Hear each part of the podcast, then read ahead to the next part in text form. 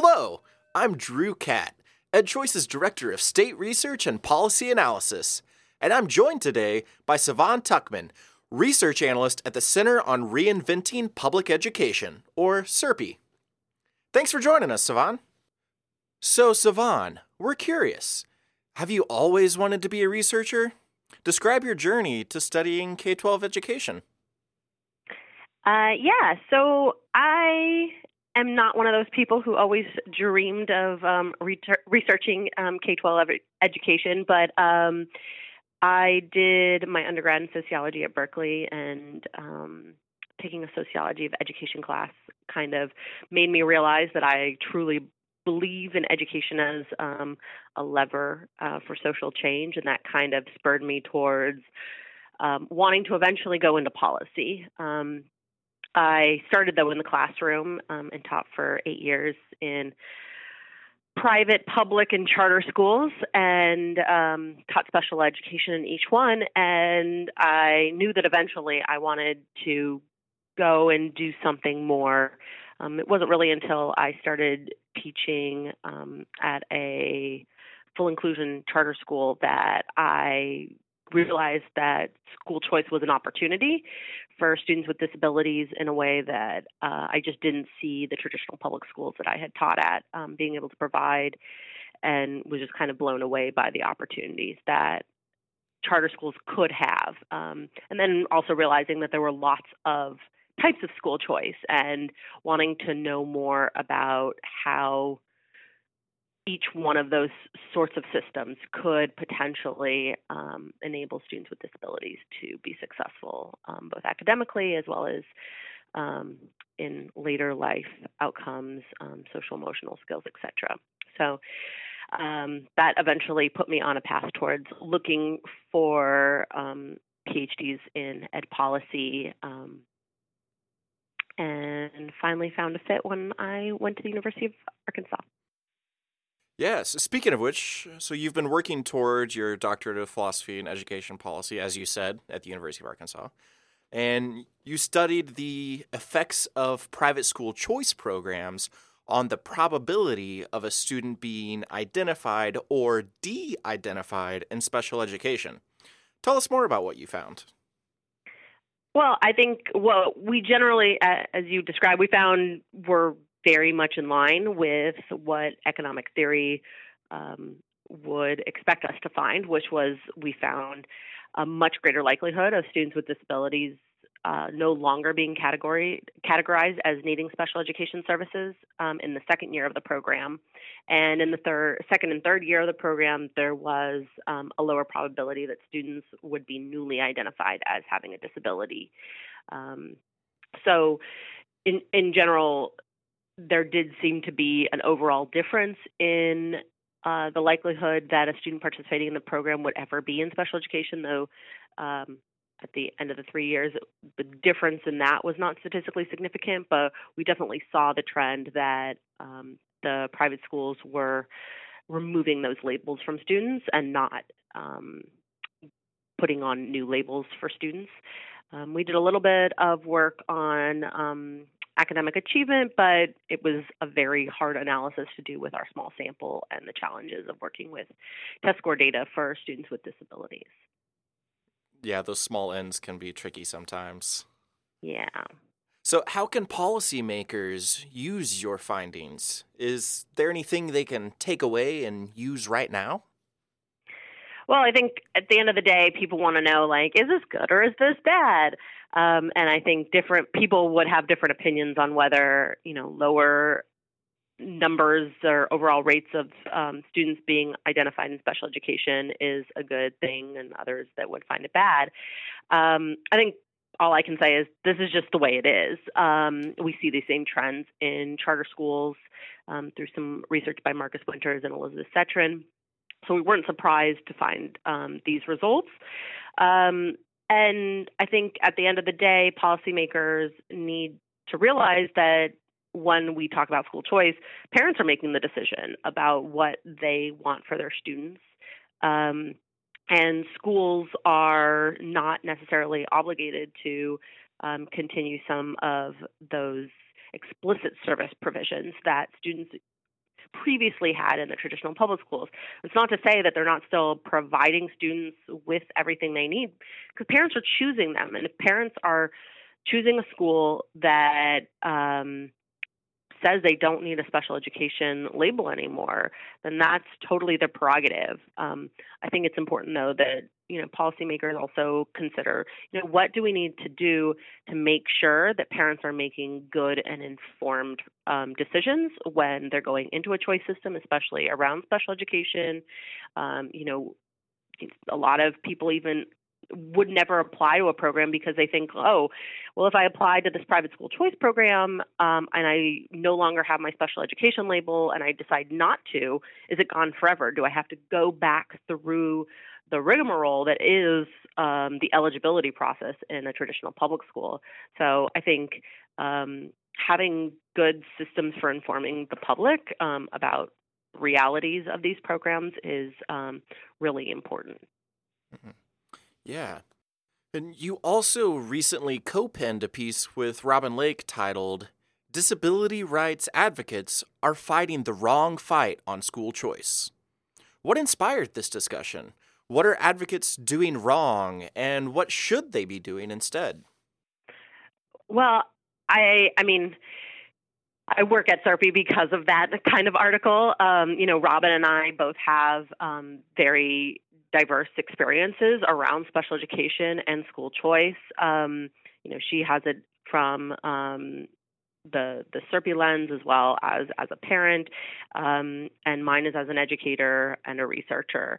So I think that even though we're coming at it from totally different vantage points, we both see that special education um, is best it's stuck in 1997 at worst it's stuck in 1970 um, and so we we know that choice is an opportunity for parents and it's an opportunity that um, right now is held in the hands of um, the districts when parents might see that a school of choice is a good option for their students the district is really the strong arm in that relationship. Um, and school choice puts uh, control in the hands of the parents but unfortunately, uh, what's happening in the special education and disability rights community is a lot of skepticism, and I think the giving of misinformation um, to parents.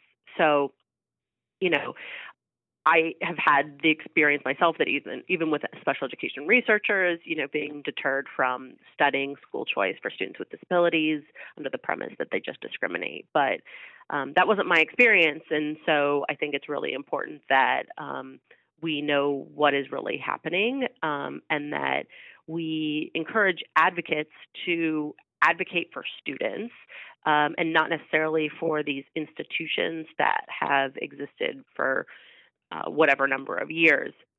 And what we see is that in school uh, in cities that have a large percent of students enrolled in charter schools, you don't see the large disparities in special education enrollment. That's likely because you know parents have more information about what charter schools are. You know their neighbor's kid goes to a charter school, um, and the misinformation is um, alleviated um, slightly by the fact that they're just more of them around.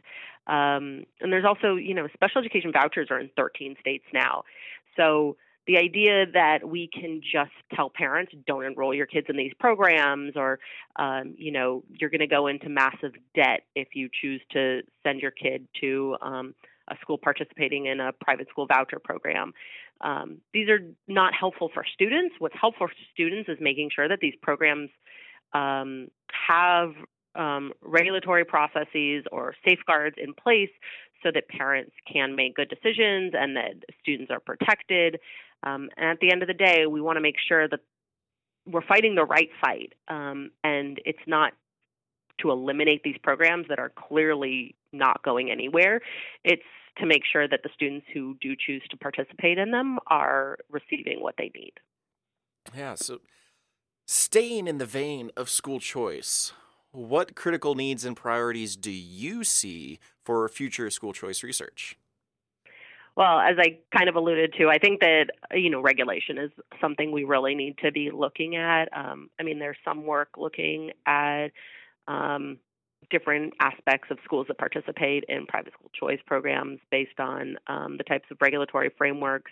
Um, but even if we think of like uh, charter schools or open enrollment, you know, what is the right way to make sure that we have high quality school supply within a city um, in every neighborhood? So students you know aren't having to travel an hour each way to get to and from school within urban cities. Um, and i think that you know um, we need to recognize how detrimental it is um, that funding is not functioning in an equitable manner so you know we talk a lot in school choice about backpack funding especially when we think of special education where you can enumerate you should be able to enumerate how much money is spent on each individual student based on their services and um, the underlying per pupil expenditure for um, a given district. Um, but at the end of the day, it's really hard to find that amount of money. Um, that data is just not being made available to researchers.